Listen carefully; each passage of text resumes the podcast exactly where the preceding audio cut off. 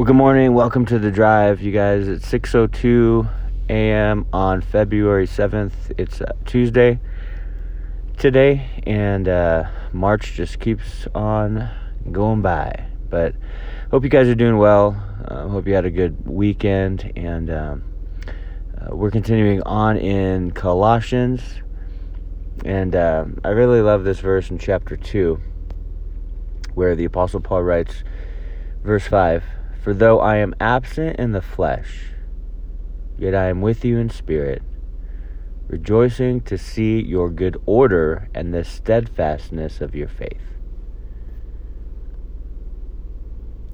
Like, this isn't some weird new age saying, I'm, I'm absent, but I'm with you in spirit, right? It's not. It's. He's saying, I really want to be there. I'm not, but in a sense, I'm with you because I'm praying for you, I'm for you, I'm with you in all that you're doing, and and that's essentially what he's saying, right? He's like, I, I want to be there. Um, I'm praying for you as you're there, and um, again, we're together in this. We're in union in, in, in a sense, and so I love that. But again, Paul continues just to like encourage these guys, right? He continues to encourage. He was such an encourager. Now, there are times when he uh, was a debater, when he was a bold preacher. Um, he were. There are times when uh, he stood up for his faith to the point of getting in trouble, being imprisoned, all that stuff, right? But he never ceased to encourage brothers in the Lord, the church, other Christ followers. And so he was for people. He wasn't against people. I don't look at Paul and go, he was against all this. And now he was that way. He had that mentality. He had that attitude.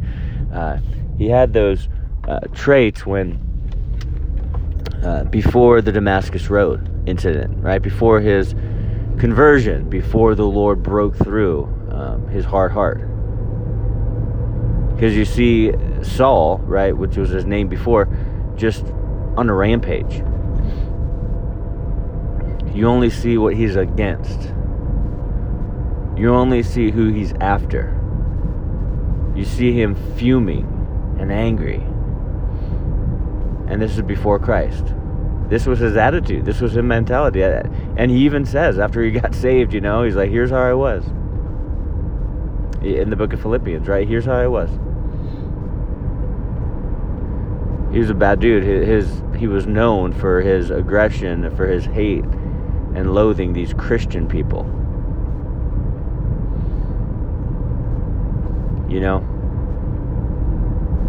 And that's an interesting thing. If you look at Paul before his conversion, Saul, he didn't go around encouraging a bunch of people and also persecuting the church. He just persecuted the church. He didn't have anything good to say. He didn't have any uplifting messages as far as recorded in scripture. But that's just, that was his mentality. That was his mindset. That was the worldview that he was working off of.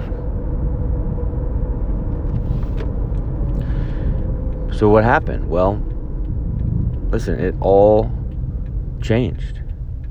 It all changed when, you know, after his encounter with Christ. Everything changed. His attitude, his worldview, his demeanor, the words that he said, it all changed.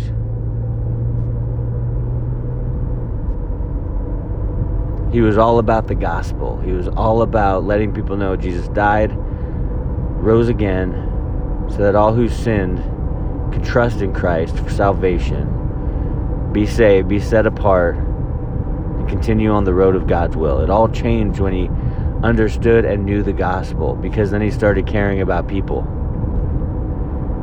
When you actually know the gospel and believe the gospel, the power of it, you'll actually start to care for people, love people, see them as lost, needing to be found, seeing them as blind, needing to see.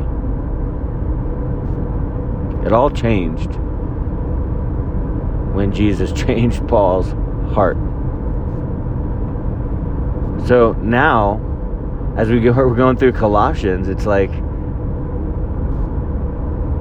you don't see the aggressive, angry, irate Paul. You see a Paul that is encouraging, uplifting, commending others for their faith, for their steadfastness, for spiritual aspects of their lives. He never did that before. And so, listen, when we truly understand that the gospel is incredibly, excuse me, incredibly powerful and life changing, and that the gospel can change the hardest heart when we understand that, we're going to look at people differently. We're going to treat people differently. Our outlook on others is going to change. It should change. Because instead of someone who, you know, bothers us or annoys us or I don't have time for you, instead of that whole mentality, we should be like, well, how can I pray for you? What can I do to help you see the truth? You know, how can I come alongside you and, and disciple you and help you to grow in faith in Christ? Like, that should be our mindset now. The former is the mindset of an unbeliever, of a hater shouldn't have that mindset anymore. And if that mindset, if those words, if that attitude starts coming out of us, what we should do is recognize it right away and repent of it. Recognize and repent. Because that's the old life. That's those are the old ways. You know, um, that's not us anymore, and that shouldn't characterize us anymore. And so, really, that's why it's so important, even as the Apostle Paul says, like do some self evaluation. He talks about in the context of communion in uh, Corinthians. He's like, check out where you're at. Like, check out what the Lord needs to get rid of out of your heart. Check out the attitudes that God needs to change in your heart.